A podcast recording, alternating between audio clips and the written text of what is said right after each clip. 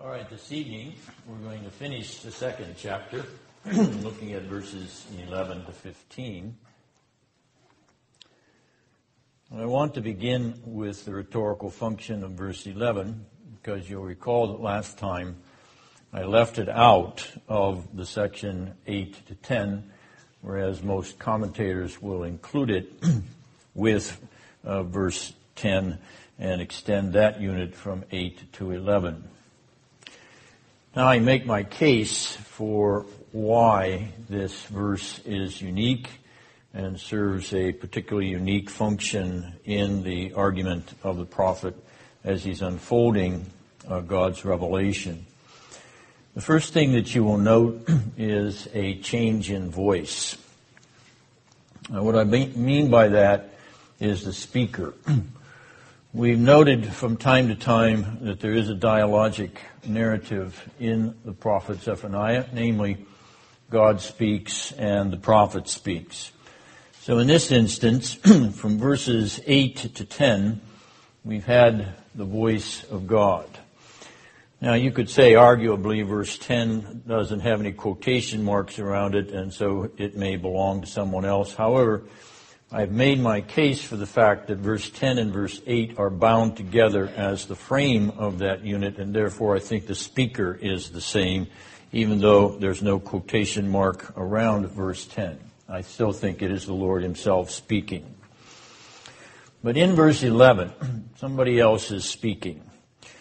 You will notice that he is addressed by the personal pronoun. He will starve all the gods of the earth. They will bow down to him, everyone from, uh, from his place. That's not the relative pronoun for the deity there, personal pronoun for the deity.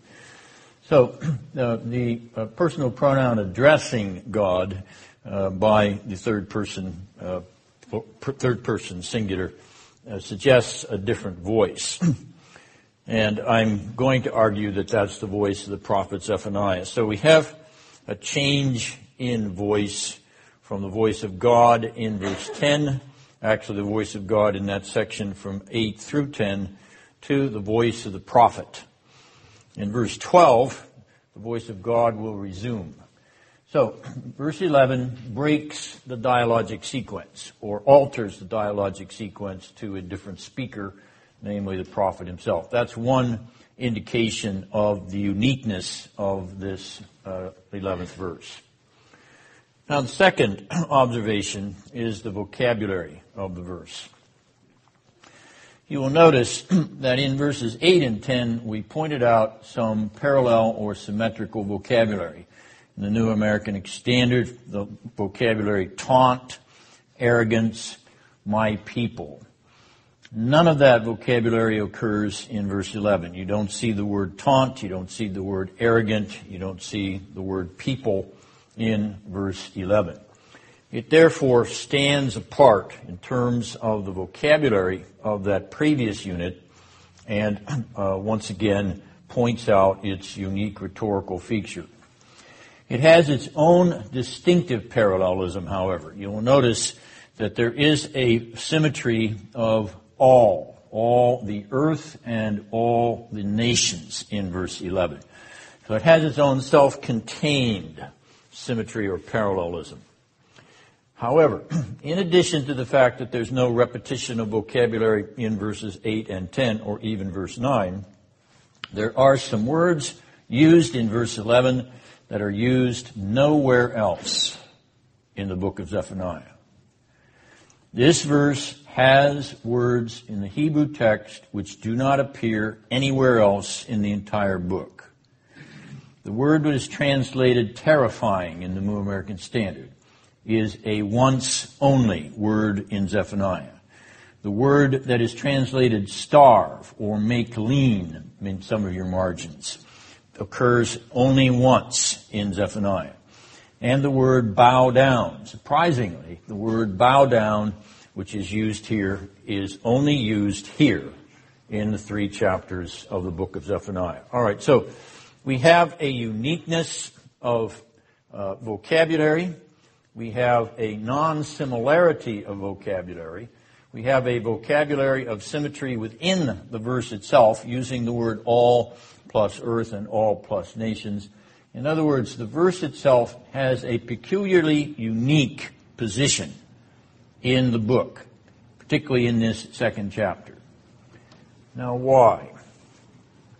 Well, here's where I'm suggesting there's a distinctive rhetorical shift from regional proximity to remote imperial nationality.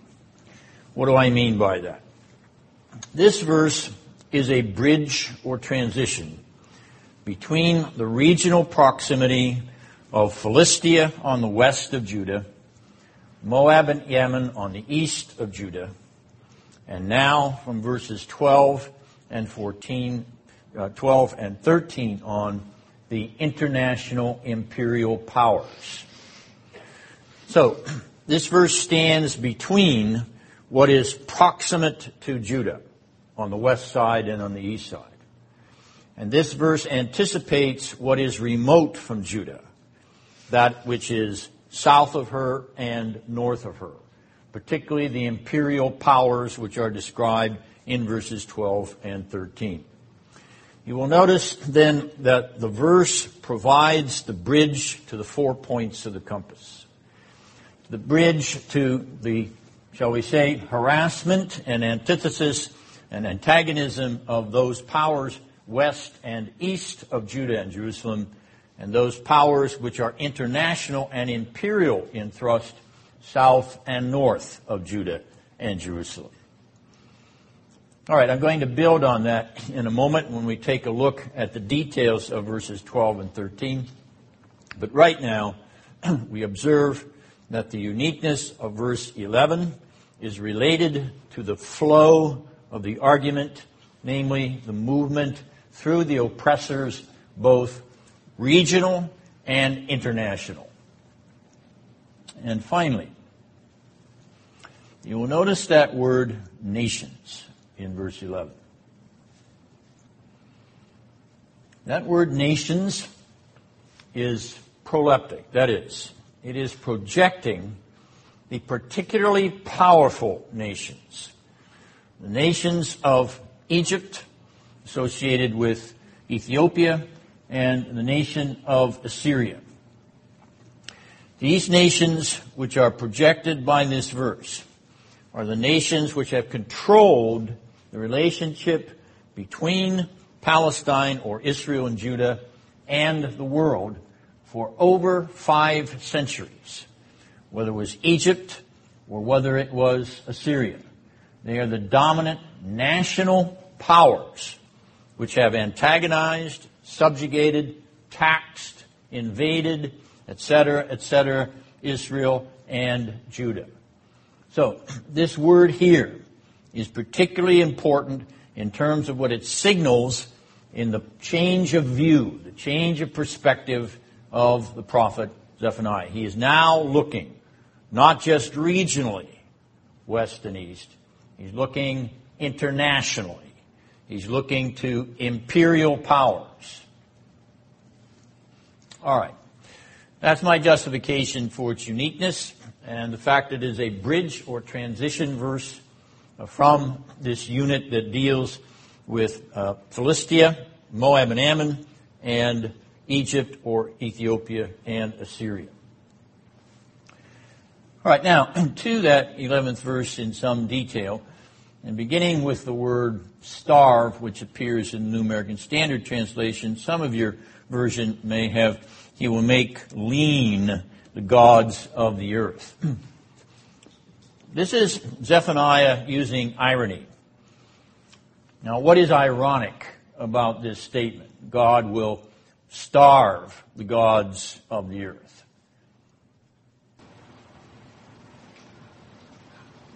Art, you're smiling. Go, uh, go ahead, Randy. Maybe they were fat. They were fat. The gods of the nations were fat. Art, you were smiling. Well, uh, gods or idols are inactive. They're inanimate. They don't eat. They don't eat. Robert? Uh, isn't this, you're talking about uh, nations that are the breadbasket of that region. That's an interesting point. Thinking of what nation? So if he causes famine to uh, exists there to bring those nations down, right? Okay, you're thinking of it as a kind of metaphor for the collapse of the nations themselves. No, this is actually more pointed than that. Go ahead, Kay. Does it refer to a child? A killing of their children? No, no, not, not specifically. What did those who worshiped idols believe? And what did they offer in believing? The gods fed them. Yes, they fed the gods, didn't they? In other words, the idolaters would bring libations. What are libations? Offerings by libation. What's that? Drink offering? A drink offering, what kind of drink? Wine. Okay, so they would pour out wine as a libation, or libation offering on the altars of their gods. Sometimes they would pour it out on the sacrifices that they would burn on those altars. So why did they bring wine to pour out on the altar of the gods? Why did they do that? Fruit of the land? Pardon? The fruit of the land? No, not really. Make the God happy. The god was thirsty. He needed to drink. So you gave him wine to drink. Why did they offer meat and burn meat on the altar? God was hungry. He wanted roast steak. Yes. Okay. All right. So they would bring fruit and offer it. And in fact, you see in pagan cultures, you still see this today. in the third world, you'll see people bringing fruit and, and meat and their lambs and so on, and, and even uh, their alcoholic beverages and pouring them out before the shrines of their gods and goddesses. All right. In other words, idolatry, in terms of its foolish superstition, believed that in bringing food to the gods, they were food and drink, they're actually giving the gods uh, sustenance. They were building up their metabolism. Okay, so so Zephaniah, Zephaniah is suggesting that God is going to play the same game. Correct? In other words, you pagans think your idols need food. I'm going to, I'm going to starve them. I'm going to derive them in food. I'm going to remove food from them. so the irony here is that God says, okay, I'll play that game. You think your gods need to eat. I'm going to take away their eatings, their victuals. Okay? So, uh, this is a direct attack upon idolatry, but kind of like a sarcastic or ironic attack on idolatry. So, the word translated in the New American Standard starve captures it very well, even though the Hebrew could literally mean make lean. You get the image. All right, now, I mentioned J.A. Motyer before. He's written the most useful and capable conservative or evangelical commentary on the book of the prophet Zephaniah.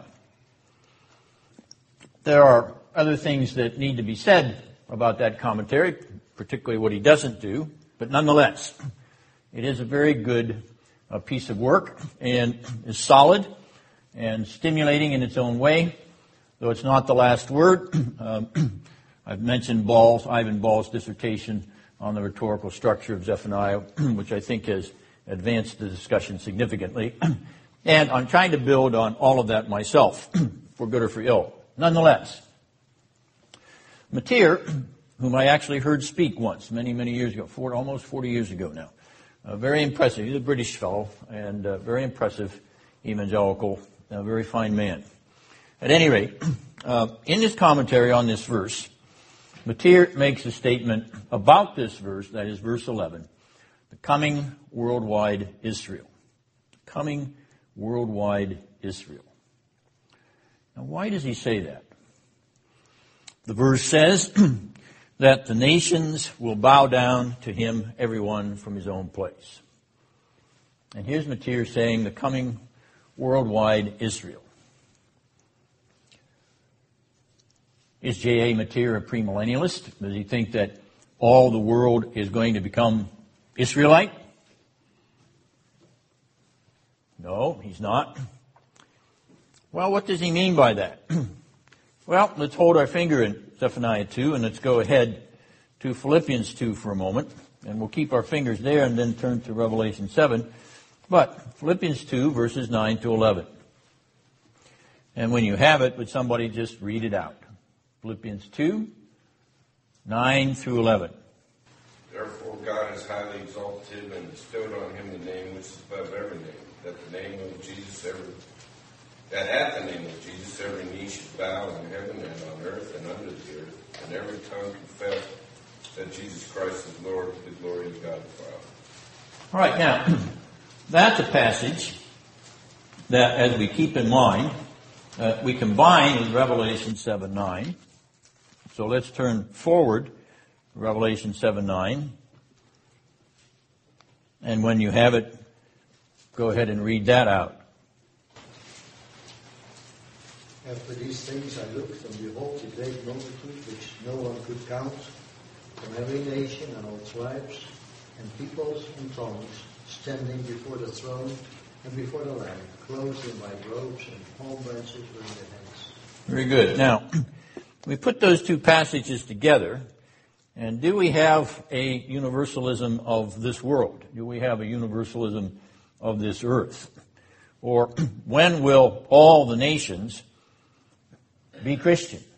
Or is that what Zephaniah is suggesting? Is that what Paul in Philippians 2 is suggesting? Is that what John in Revelation 7 9 is suggesting? What do you think? Do you think those passages justify an exposition or an interpretation that all the world will become Christian? No. Doesn't seem to be fall out there. So when will every knee bow and every tongue confess? When will that occur? When, when do you usually think about that happening? Christ's return. Ben? At the second coming of Christ, yes. So, even those that don't believe in Him are going to bend their knee at the second coming? They're going to admit that He is the Christ? Are they going to be converted in admitting that He's the Christ? Why are they going to admit He's the Christ? No choice. No choice. Oh yeah, they have a choice. They can still deny it, but they're not going to be able to deny it. Why? Because at that moment, the truth of Christ's identity and His power will compel them to bow the knee, and they will admit that He is the Christ, even though in bowing the knee they will hate it as they admit it. Satan himself will bow. All right, now, that's not going to happen in Jerusalem. It's not going to happen on the earth. It's going to happen before the throne of God, before the great white throne of judgment. So, this is not a transnational conversion of the world that we're reading about in Philippians 2, and particularly not in Revelation 7. Because in that portrait of Revelation 7 9, these are those out of every nation, tribe, and tongue under heaven. It is not all in every nation, tribe, and tongue under heaven. It is those who have come out of it through the blood of the Lamb. All right, so um, when Zephaniah is talking about the nations bowing down before the Lord, he is talking in the same category that John in Revelation, that is persons out of all the nations, or he is also implying that there's going to be a day when all the nations or those in all the nations will bow, as Paul suggests in Philippians 2. So that's what Motyer is getting at with this kind of worldwide Israel phrase. It's the worldwide redeemed Israel that is going to bow before the Lord. It is the worldwide Israel which belongs to him, particularly by way of Revelation 7 9, by redemption of the Lamb out of every tribe and tongue under heaven. And we do believe that, do we not? We do believe that there will be Christians who will be gathered unto the Lord Jesus out of every nation, tribe, and tongue under heaven. We believe there'll be black Africans in heaven, do we not? We believe there'll be Indonesians in heaven, do we not? Filipinos, Japanese, Chinese, Uruguayans, Brazilians, Scotch Irish, Dutch, I'm not sure about. No. Well, I've been told so much many times, I'm, if I'm not Dutch, I'm not much. I, I kind of react to that, you see. Just teasing you. okay. Um, when Jesus sends his disciples with the Great Commission in Matthew 28, he sends them with the power of the effect of the Spirit to bring men and women and children from every nation to whom the gospel goes. And that power of the gospel still goes forth. It still goes forth to places which have never heard the gospel, to tribes which don't even have a written language, to places where the word of God on the face of this earth still has not been heard. People who have been buried in jungles for centuries, for millennia, just being discovered. And the gospel reaches them in many cases. Remember the story of the Auca Indians in Ecuador, Jim Elliot, and so on. Wonderful story. Wonderful conversion narrative. Those kind of stories continue to happen on the mission field. And so, we are committed to sending forth that wonderful gospel of redemption and salvation. Okay, so that's what Motyer was driving at. Namely, this Israel of God's elect in the sense of the spiritual Israel who is coming to him from all over the world. That is the promise that uh, Zephaniah is projecting in this verse by that phrase. Any questions? All right. I think you see that there's no kind of latter day glory notion here. Namely, a postmillennial vision of a Christianized world. Who of us wouldn't be happy with such a world, particularly at this time in our own world history? But I don't see any expectation of that in Jesus' projections or in the prophetic projections, even though this language of all the nations or the coastlands of the nations will bow down to him. This is not universalistic language. This is the language of the comprehensive ingathering of God's elect out of all the nations. And so, as optimistic as that sounds, that the world would become Christian by the latter day outpouring of the Holy Spirit, I do not think that that's what the scriptures teach, and I don't think that the language that suggests that from the Psalter and from the prophets implies that. Because one of the features of that language in the Psalms and in the prophets is that that ingathering has eternal consequences that can only occur in an eternal dimension. Can only occur or belong to those who belong to an eternal dimension. It cannot belong to those who belong merely to a temporal dimension. All right, so now that we so uh, neatly disposed of postmillennialism, let's go on to the structure of verses 12 to 15. I have great respect for my postmillennial brothers.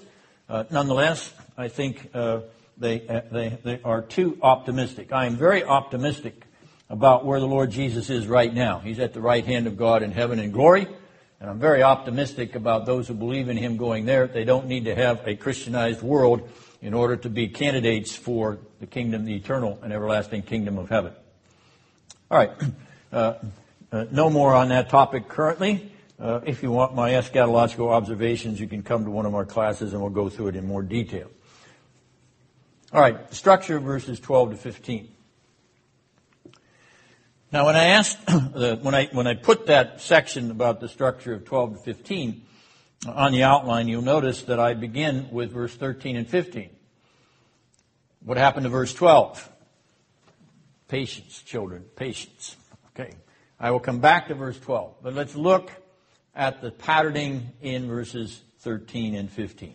Once again, when I line up those blanks, I'm obviously suggesting that there are duplicates that correspond to those blanks. So let's take a look at verse 13, scan it, look at verse 15, scan it, and see if you can pick out the, the words that occur twice.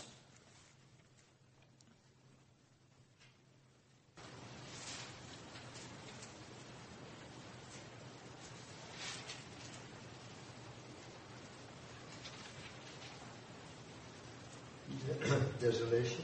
Desolation is one. It's not actually the first one, it's the second one. Okay, so it puts desolation in the second place on both lines. His hand, His hand, very good. Yes, the hand of the Lord and desolation frame verses 13 and 15. Now, verse 12 is outside of that frame. However, it inaugurates what that frame features. My point here is that with verse 12, we shift to the international focus, which I've alluded to before when discussing verse 11. We are completing then the picture of the powers hostile to Israel and Judah from the four points of the compass. There has been not only regional opposition to Israel and Judah throughout her history, there has been international worldwide opposition to Israel and Judah throughout her history. And verse 12 is the beginning of the declaration of the fact that God is going to war against those nations, particularly imperial nations, that have made war against his people. My point then is that verse 12 belongs to the completion of the sequence, namely the sequence of the four points of the compass, which began in verse 4 with the west side of, of uh, Judah, with verses 8, with verse 8, which is dealt with the east side of Judah, and now verse 12, the south side of Judah, and verse 13, the north side of Judah. All right, now verse 12 is translated numeric in the NASB as you also, O Ethiopians. Now the Hebrew word here is not Ethiopian, it's translated Ethiopia, but the Hebrew word here is Kushim or Cush, C-U-S-H. Cush in the Bible is uniformly regarded as Ethiopia.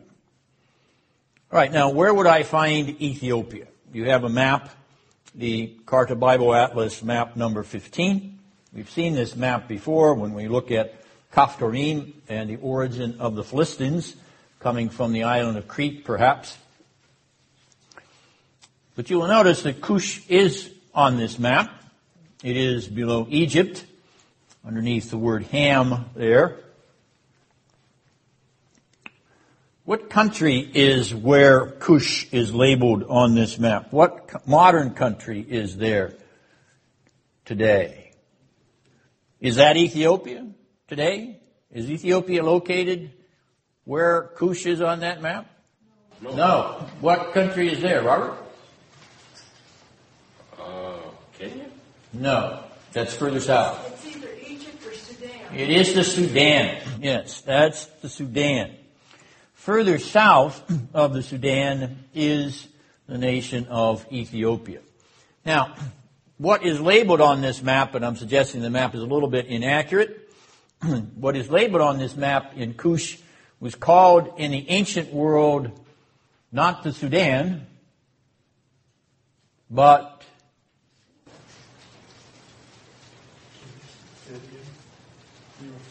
Did I, did I hear somebody saying, making a suggestion?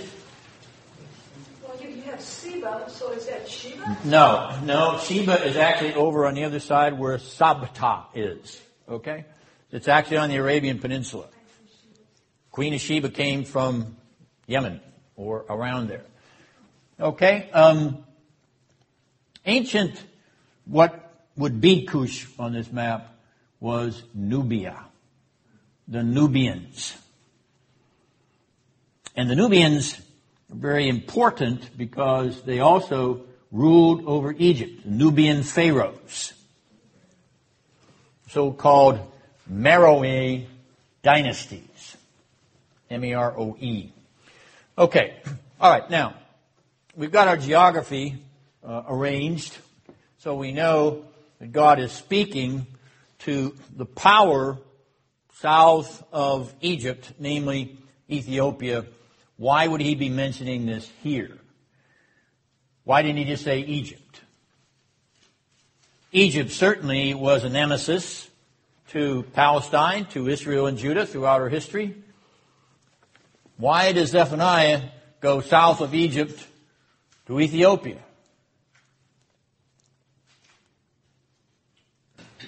Because at one time, Ethiopian kings also ruled Egypt the so-called black African dynasties that controlled Egypt in the 8th and early 7th century BC. All right, now, um, going all the way then to the furthest point south in that direction from which hostility came and poured into Judah and to Israel is a way of indicating the imperial forces that are around that whole geographical direction. Whether it is Egypt, whether it is Nubia, whether it is Cush or Ethiopia, that region produced hostility against the people of God, and God is going to extend his sword to slay them with his own hand. Which raises the question about the fulfillment of this statement by Zephaniah. When did Zephaniah's prediction of chapter 2, verse 12 come to pass? Well, first of all, we will say it has to occur when? Sometime after Zephaniah prophesies, right? So it has to be after the 7th century BC because Zephaniah, chapter 1, verse 1, is a contemporary King Josiah. 640, 609 BC, 7th century BC. So, in other words, if this is true, predictive prophecy, then the fulfillment of this statement in 212 has to come after the 7th century BC. Well, is there any evidence that there was a conquest of Egypt or even Ethiopia after the 7th century BC? Yes, there is. Nebuchadnezzar leaves behind a statement in the Chaldean Chronicles that he invaded Egypt in 568 BC. Now, how far did he go? We do not know. There is no record of how far he penetrated into Egypt, whether he just went into the Delta region, which is at the top, or the northern portion of Egypt, which is usually where invaders stopped, although sometimes the Assyrians and the Persians went up the Nile to the, uh, to the cataract at Khartoum, at modern day, uh, modern day Khartoum. But it's not uh, clear whether Nebuchadnezzar expended all that kind of energy uh, to uh, march his army all the way up the Nile River. But the fact that he did invade Egypt in 568 is a matter of historical record. It is conceivable then that that event could satisfy the fulfillment of Zephaniah 2:12. Any questions? All right. Now, we move on to verse 13, where God is going to stretch out his hand against Assyria, or in the Hebrew, Ashur. Now, we'll look at the map in a moment, but let's begin with the Hebrew name Asher, actually a direct Hebrew translation of an Akkadian or an Assyrian name, Asher. And Asher refers to three things. That name refers, first of all, to a god, the god Asher. Now, who was the god Asher? What was he all about? Well, he's the patron god of Assyria. The Assyrians worshipped Asher. He's the chief god of their pantheon. Well, what kind of a god is Asher? Well, he's symbolized with a winged disc. That is, his face is in the center of a disc which has wings on it. And that winged disc is always up above the horizontal, up above the earthly. It's always in the top of a panel. So that means that that wing disc is positioned where? In the heavens, exactly. In the sky. In the heavens. Okay? now, in this uh, picture of the face of Asher in the center of this disc, he's holding something in his hand. He's holding small thunderbolts in his hand. So, what kind of a God do you think he is? What kind of a God do you think drove Assyria? It's like a storm god. Yes, not quite. Angry God. Yes, he's angry. A war god. War God, exactly. Asher is a God of war. All right, so Asher is a god. So that name can refer to a god. Okay? Asher can also refer to the nation, the nation that follows Asher, the Assyrians, or the Asherians. Okay? You could say that. All right? And finally, that name Asher refers, and here you can look at your map, it refers to a city. one of the famous three major cities of the Assyrian Empire, and two of them are on your map, number 173. You can see Ashur right above the R in Assyria on the map. And north of Ashur, you see Nineveh, which is mentioned in Zephaniah 2:13. And what is the modern day name of Nineveh or the region around Nineveh, ancient Nineveh? Mosul. Mosul. This is modern day Mosul. It's even in the news again today. All right. So there was one other city which was part of what was called the Assyrian Triangle. Ashur, Nineveh, and Calah. C-A-L-A-H. The three major queen cities of the Assyrian Empire, the capital being Nineveh after Sennacherib became king of Assyria in the 8th century BC. He switched the capital from Asher, the city of Ashur, city of, of the god Asher, to Nineveh because he wanted to build a more glorious and magnificent city, namely Nineveh with his palace and libraries and his, pa- his panels of uh, warfare, etc., etc. Go ahead, Randy. Babylon's not part of the Assyrian Empire. Yes, it is. It, but it is a city in its own right within the Babylonian Empire, but it is part of what's called the Babylonian or Chaldean portion of that empire. The Assyrians rule everything from the Persian Gulf, which is either on the lower right hand side. You can't see it on the map. You see a little bit of the fingers of it. They rule everything from there all the way over to the Mediterranean Sea and down to the border of Egypt at the peak extent of their kingdom from 900 BC to 612, the so-called Neo-Assyrian Empire. Go ahead. David? If Asher was uh, the name of their god, what does the name of the king Asher Banapal mean? Yeah, I, I, I'd have to go back and check the etymology, but it had something to do with Asher, the god Asher. But I'm not, I'm not uh, sharp enough on Akkadian without uh, looking that up. All right, now let's take a look at the map, or, or you should fill in the blanks there. So Asher can be a god, it can be the nation of Assyria, and it can be the city, one of the queen, three queen cities of the empire. No. The, the city is always, Nineveh is always the thing. It, Okay, so Asher is near Nineveh. it's south of it. You see the map? Oh, I see. Okay. It's south of Nineveh. All right, now looking at the map, go ahead. There's another question? What's the third city? Calah. Calah is the third city. It's not on your map. But it's just a little bit above Asher to the north and west. North and east, I'm sorry.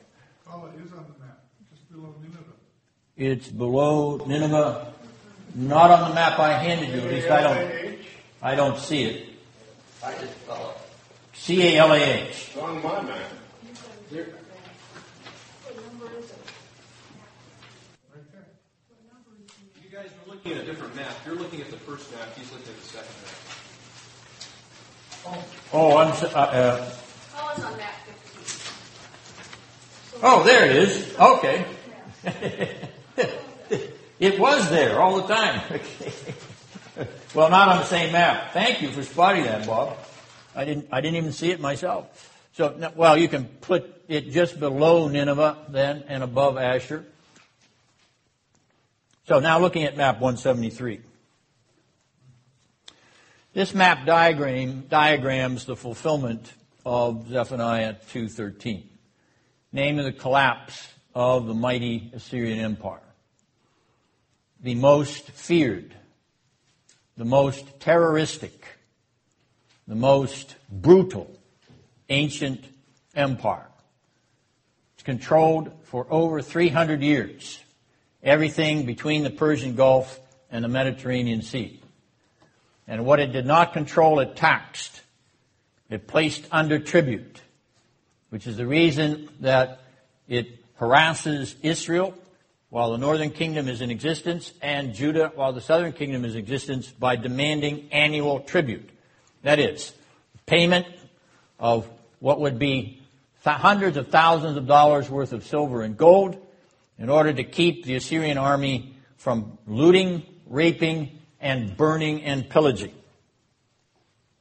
Okay.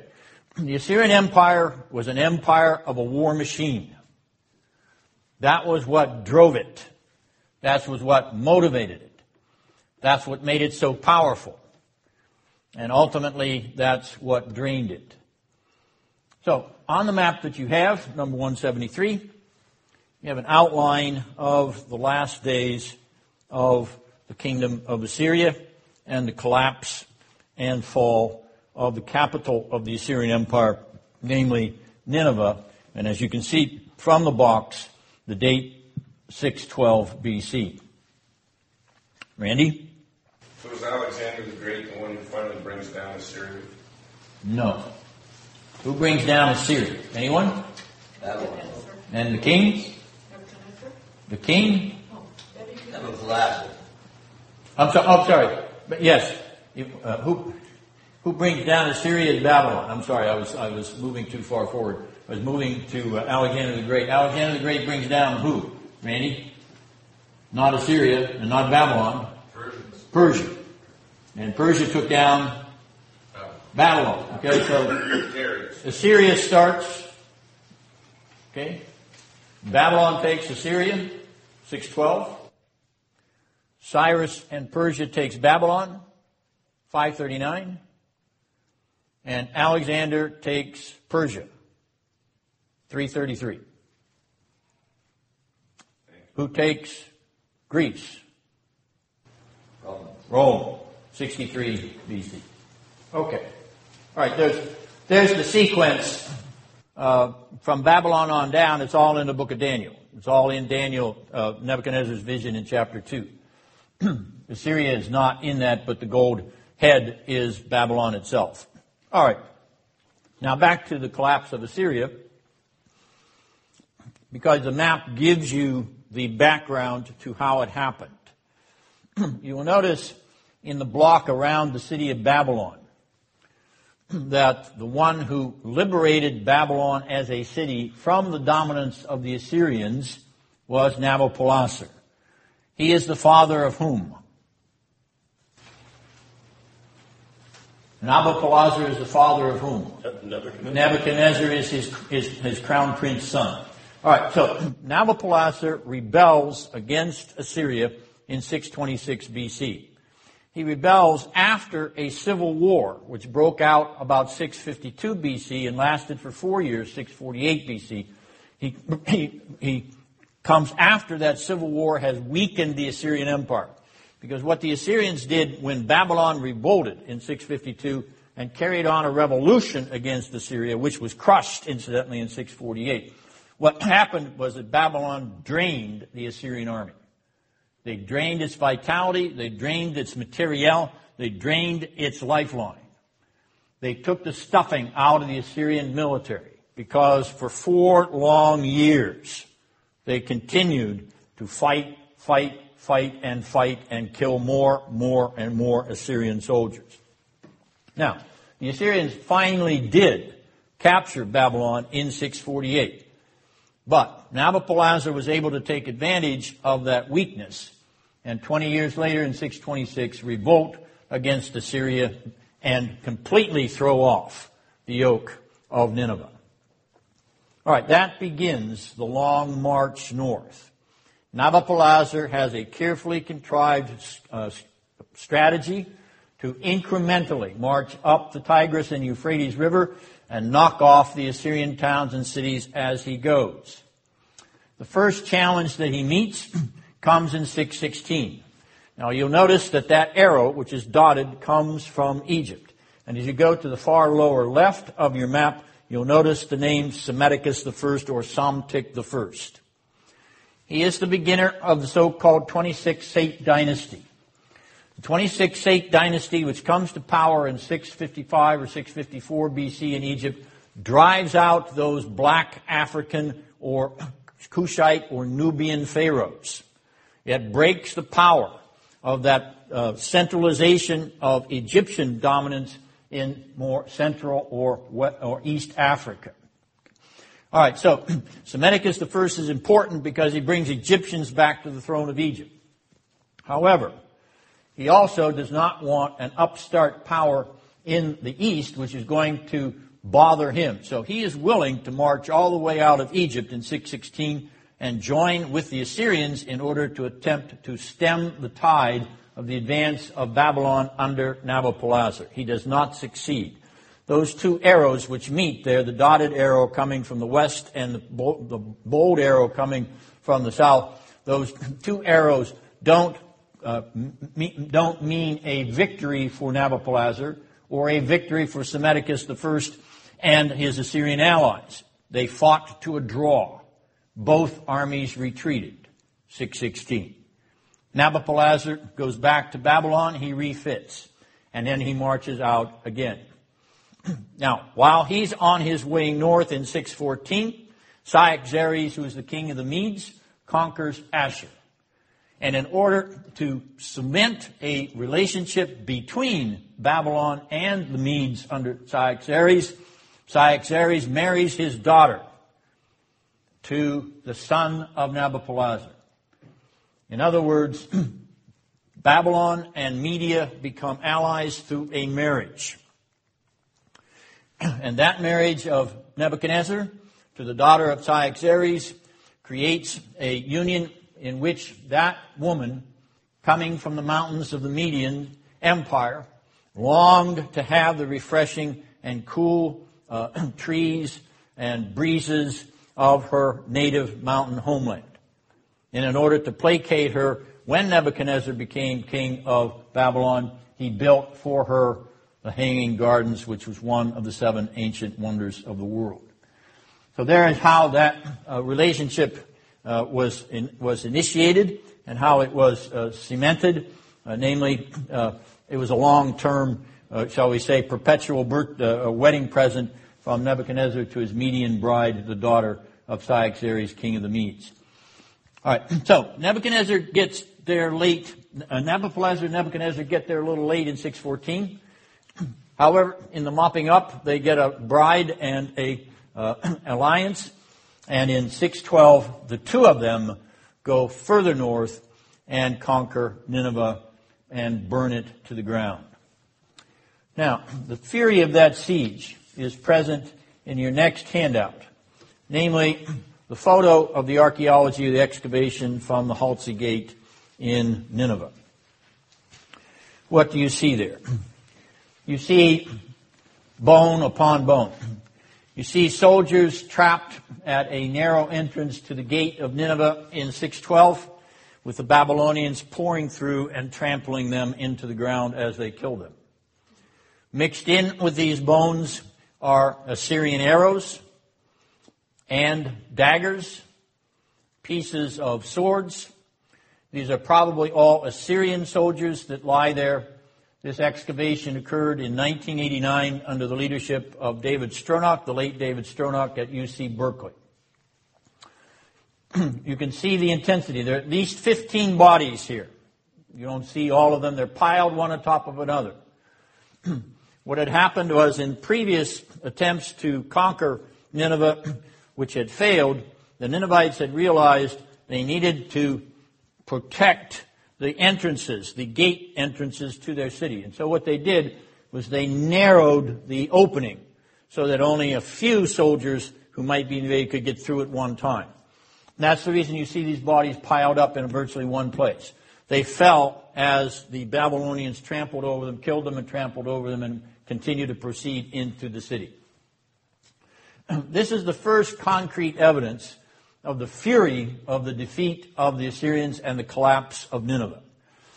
we know that in fact this did occur because other historians have said so, namely Greek historians, but the Bible says so. Particularly what book of the Bible says so. One particular book of the Bible is focused on this battle in 612. Nahum and Nineveh the NNN boy. The oracle, verse 1 of Nahum chapter 1, the oracle of Nahum against Nineveh. And in three chapters, Nahum describes how God is going to destroy that city. And in fact, the graphic detail that Nahum provides has been vindicated by the archaeological spade in terms of the horror of the collapse of that hor- horrible empire. And so you see it here uh, in the photograph. All right. Um, any questions about any of that? One, go ahead, Randy. What year was that? That's 612. You can see it on your map. The little block on your map above uh, Nineveh that says the conquest of Nineveh by the Median and Babylonian armies. Remember, they had been allied by the marriage of Nebuchadnezzar and the daughter of Cyaxares uh, after 614. but there is a result of the collapse of Nineveh which does not end the Assyrian Empire then. To all intents and purposes, 612 is the end of the Assyrian Empire, but in fairness and accuracy, we can only say it is the destruction of Nineveh. Because that black arrow that goes from Nineveh to Haran is a remnant of Assyrians who fly, flee to the west in order to establish an Assyrian empire in exile. And that city, Haran, becomes the object of Pharaoh Necho. When he comes up through the pass of Megiddo, kills Josiah, and clashes with the Babylonians at Haran in 609 BC. Okay, so there's the broad picture then of the significance of uh, Zephaniah's prediction. Uh, we therefore know that this pro- uh, prediction in verse 13 of chapter 2 is dated sometime before 612. He's predicting what is going to happen. And so we push back the date of Zephaniah from perhaps 604 or 605, which we suggested uh, could be a possibility at other times in this series. We push it back to 612 because it must precede the destruction of Nineveh. More precise than that, it is not possible yet to assign uh, the date of Zephaniah. Sometime before, between 640 and 612. Randy, you had another question? Yeah, well, I find these things in Herodotus if I go looking? You can, you can look up uh, some of the uh, descriptions of the fall of the ancient empires in Herodotus. That is correct. All right. Take a break, and we'll come back to deal with the rest of the chapter.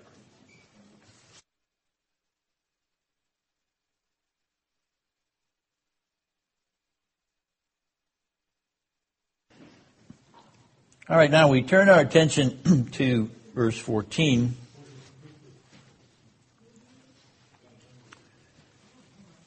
Very, very difficult passage to translate because the specific names of the types of animals here are virtually all unknown.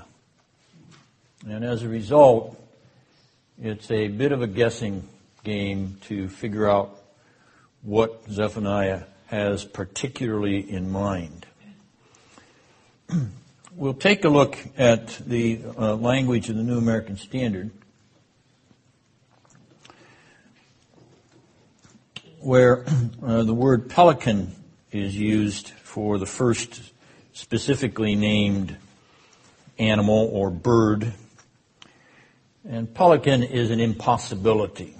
So I'm not sure uh, why they didn't go with their marginal reading, which is owl, which would be much more apropos to Palestine and to Judah and Israel.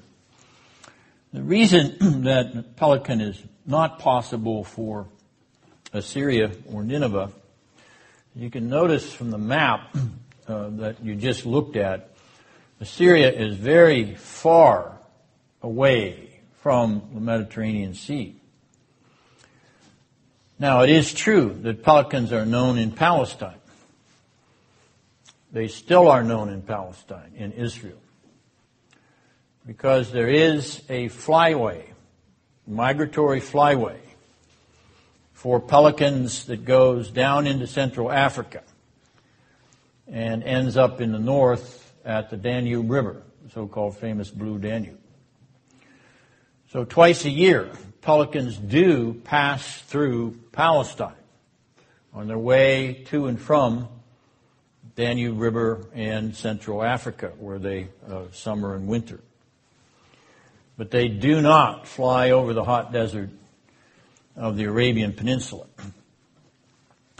So, as I said, this, these are the beasts or the birds that are going to be present in Nineveh at the collapse of the city, destruction of the city, and the collapse of the Assyrian Empire.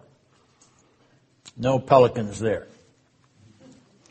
All right, so owl as a suggestion is about as good a guess as any.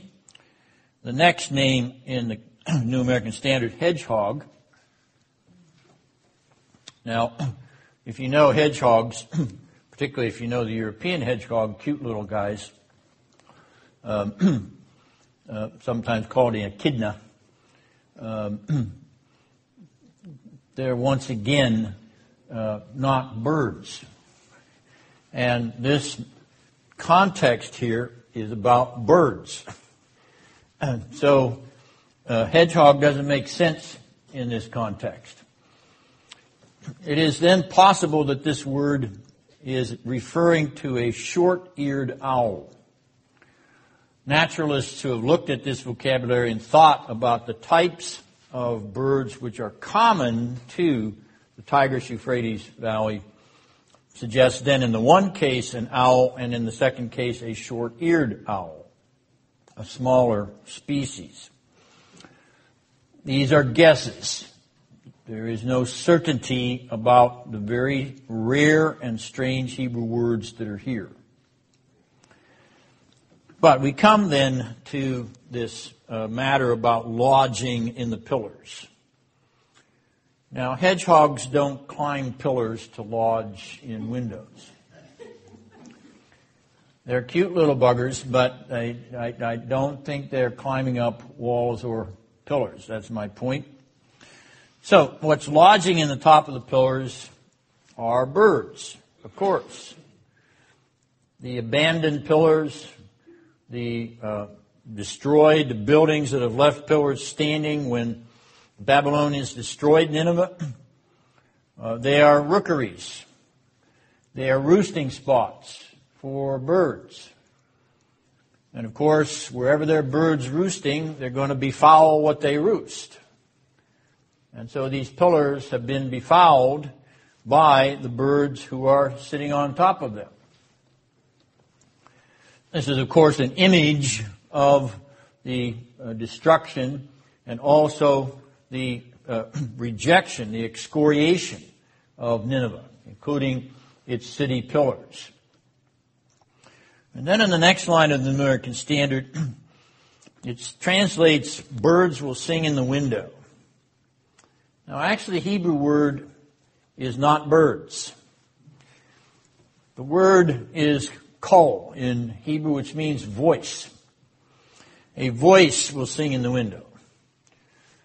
All right, now, it is true that if these windows are being occupied by birds, for instance, owls or short-eyed owls or any other kind of species of bird, that that sound, the sound of birds, will be heard in the open windows, any open windows that survived the destruction of the city.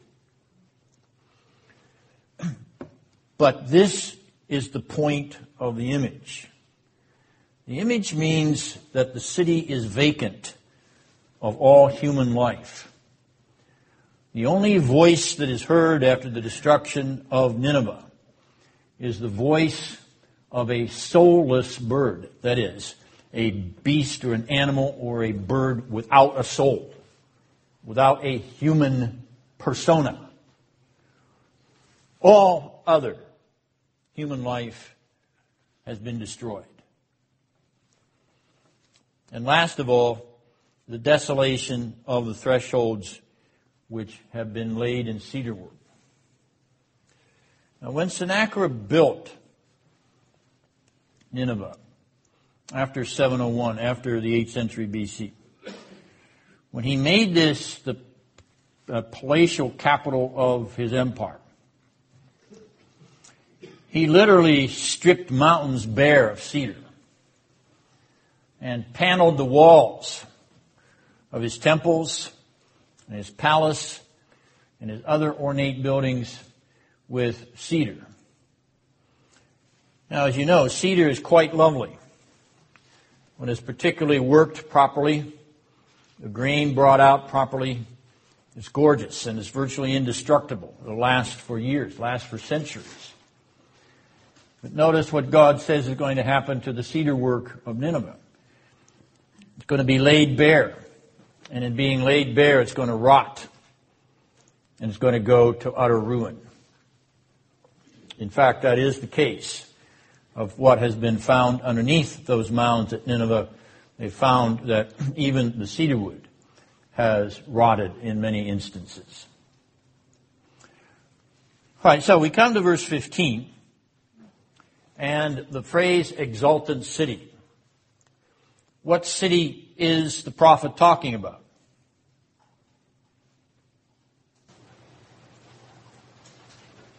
Nineveh. It's Nineveh, still the same city. Okay? It's the exultant city, which says in her heart, I am, and there's no one besides me. Where do you know that phrase from anywhere else in the Bible? God says that about himself. All right, let's turn back to this, one of the best examples of that in Isaiah chapter 44, verse 6. Isaiah 44, verse 6, and when somebody has it, please just read it out.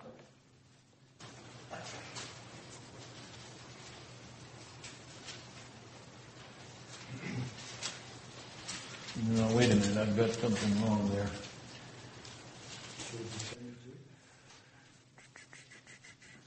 I apologize.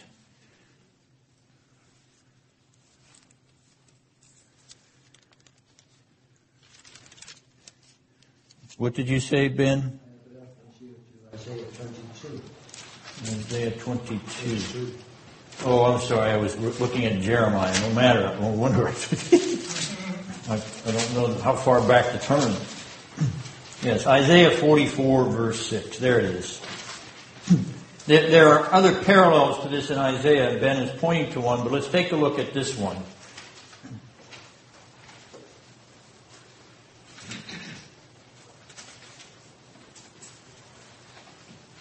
Read it out, whoever has it. Thus saith the Lord, the King of Israel and his Redeemer, the Lord of hosts. I am the first and the I am the last. and there is no God beside me. Now notice that that uh, passage in uh, Isaiah 44 6 most closely represents what Zephaniah quotes Nineveh as saying. I am, and there is no one besides me. I am the first. I am the first and the last. I am, and there is no God. There is no God besides me. Isaiah 44 6. All right, now I've labeled this uh, on your outline self divinization. What do I mean by self divinization? Art? Well, they are claiming what is God's. Yes, they are claiming what the deity or what divinity claims. so they are deifying themselves. They are divini- divinize, divini- divinizing themselves, divinizing themselves, claiming what God claims. So this is the height of arrogance. We've had uh, the arrogance of the Moabites and the Ammonites in verses 8 to 10.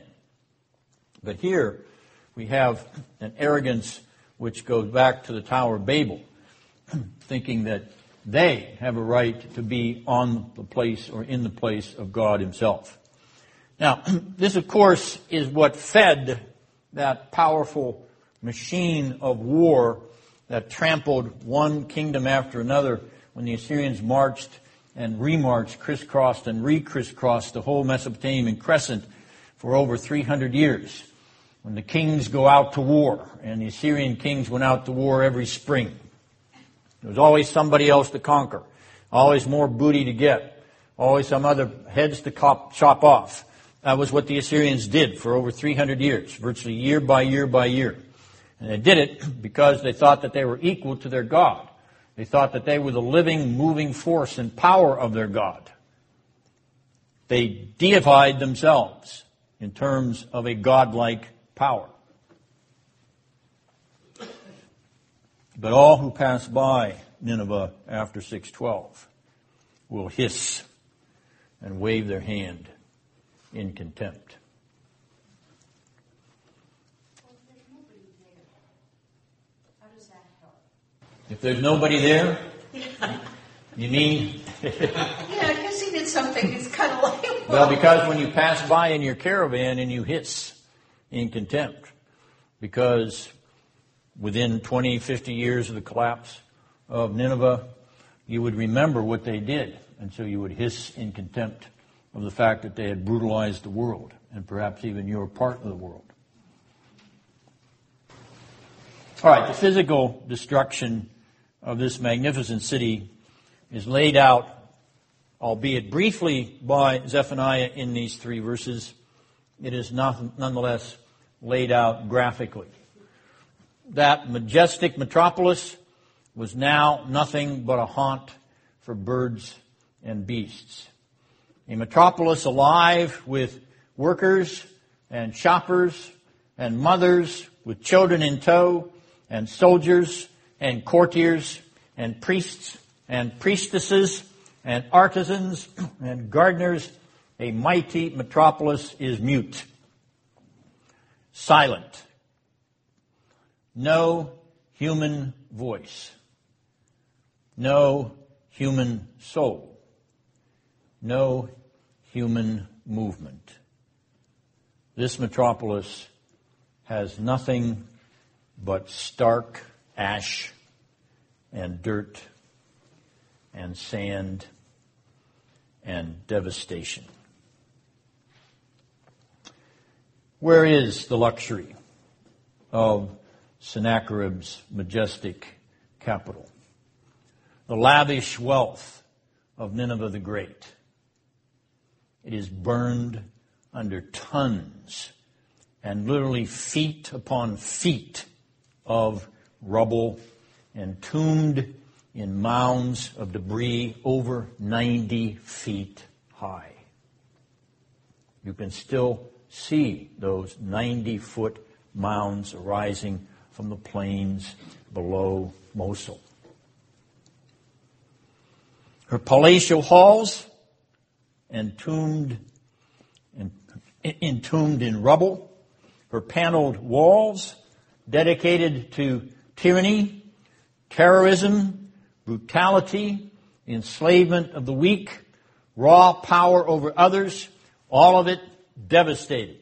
And yet the archaeologist Spade has revealed it. Virtually all the monuments and walls of the Assyrians in Nineveh are filled with war images.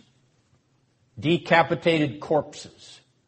Bodies flayed alive. That's the image that is left on the monuments of the Assyrian panels. British Museum, the, uh, the wall of Sennacherib. Her chiseled artwork, some of the finest in the ancient world, featuring her ruthless army campaigns, her majestic lion hunts, her grandeur built on the blood of thousands upon thousands upon thousands all that finery, all that brutality, ash, dust, sand. Her vaunted and venerated gods and goddesses, deities dedicated to tyranny, terrorism, brutality, enslavement of the weak, raw power over others, all those gods and goddesses decimated powerless. Nothing but empty wood, stone, and metal. The reverse paradigm has turned the glorious city into ruin. She who lived by the sword died by the sword. What Nineveh and Assyria had sown, that Nineveh and Assyria reaped. What ruin. what bankruptcy. What vanity. What a testimony to the wrath of God in history. The physical devastation of Assyria and Nineveh exegetical of the moral and spiritual degradation of Nineveh and Assyria. The city that made itself like unto a god had the true God as its executioner. And all tyranny, all tyranny, ancient and modern, archaic and contemporary, all tyranny ends in the same way.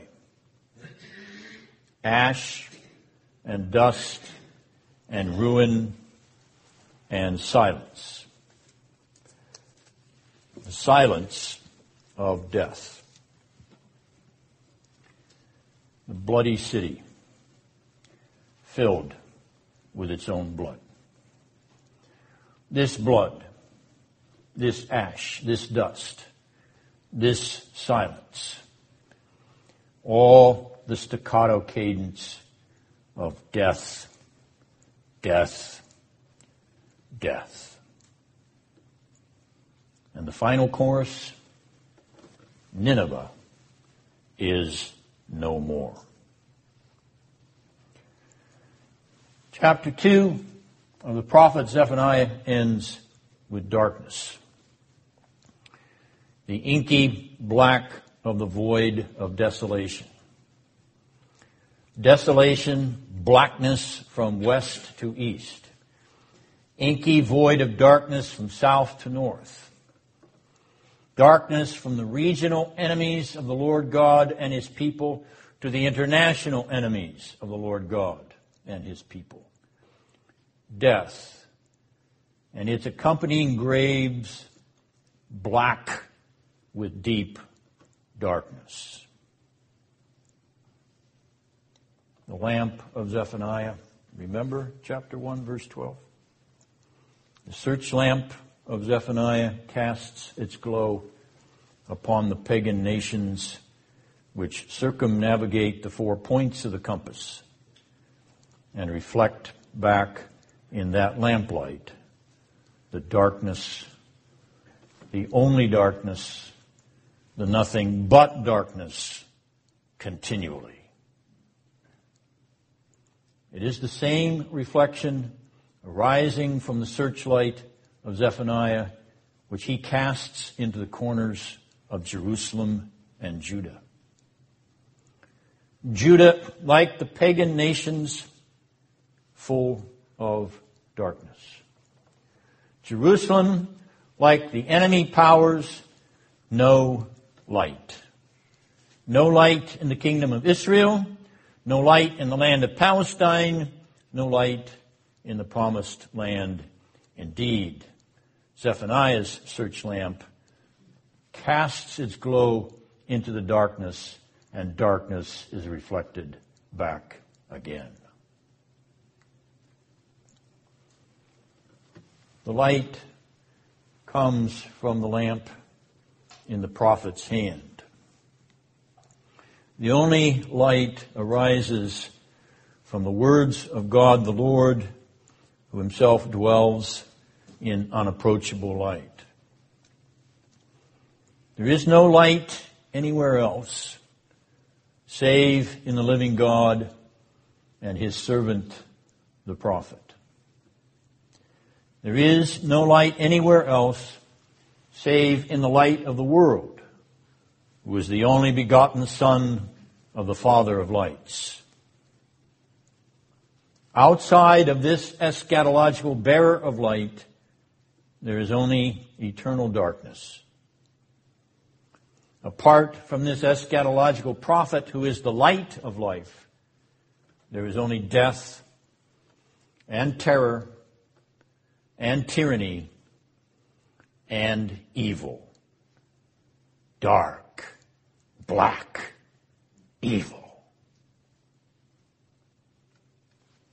The path before us, either Christ and light, or Satan and black, inky darkness. Zephaniah's light still casts its glow into the contemporary world. And increasingly, in the days in which you and I live, in our part of these last days, what is reflected back is inky black darkness. To whom shall we go? There is no place else to go save to the light of the world, who is Jesus. Let's pray. We are overawed by the fury of your wrath, O Lord, a fury which erased this glorious city of Nineveh from the face of history and buried it deep in the rubble of your anger, your just and righteous vengeance, buried it under tons of sand and dirt and ash. So you have continued to deal with evil and wicked tyrannical powers in the course of history, even down to our time. And so we are warned and alerted that you will deal with the wicked even in part in this world. And you will judge nations in your equity because you will righteously call them to account in this world. Where is the permanence of brutality? Where is the permanence of ugly terror? Where is the permanence of crass and brute savagery? You have measured it. You have found it wanting. You have judged it and in many instances in this world, you have destroyed it. In all of that, Lord, the lamp which you shine is an invitation to come out of the darkness into the light of the world, who is your wonderful, redeeming Son, our Savior. He took the wrath. He bore the brutality. He endured the savagery. He was subject to the darkness itself for our redemption and eternal life. We hold fast to Him and to no other. For besides Him, and you, O Father, and you, blessed Holy Spirit. There is no God, nor power, nor life. All else, like Nineveh, is death. So we leave with faith in Him who is that light and with a kingdom in which there is eternal glory, the light of your everlasting radiance upon the faces of your sons and daughters forever and ever. We bless you for that grace through Jesus Christ, our great God and Savior, and the light of our life. Amen.